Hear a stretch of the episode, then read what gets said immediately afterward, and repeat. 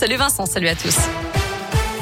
À la une, il avait 17 ans. Il était hébergé dans un hôtel à Givors en attendant d'être régularisé. Un mineur isolé originaire de Libye a été retrouvé mort dimanche dans sa chambre, selon le progrès.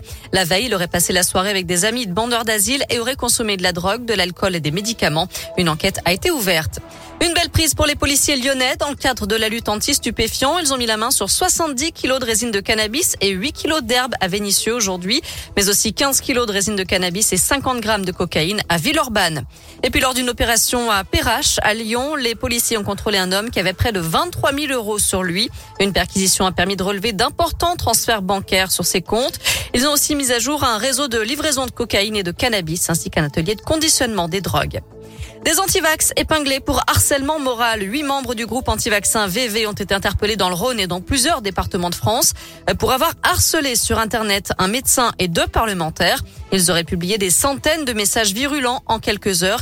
Ils seront donc jugés à Paris et risquent jusqu'à deux ans de prison et 30 000 euros d'amende. En bref, c'est à partir de demain que les étudiants et les futurs bacheliers pourront faire leur demande de bourse et de logement crous pour la rentrée universitaire.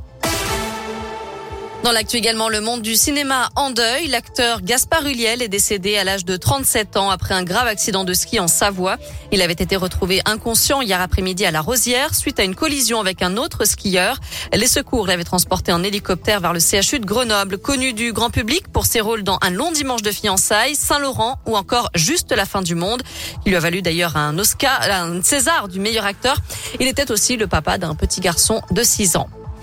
Deux semaines de plus à la maison. Le gouvernement souhaite prolonger la règle des trois jours minimum de télétravail par semaine euh, pour encore deux semaines, d'après la ministre Elisabeth Borne.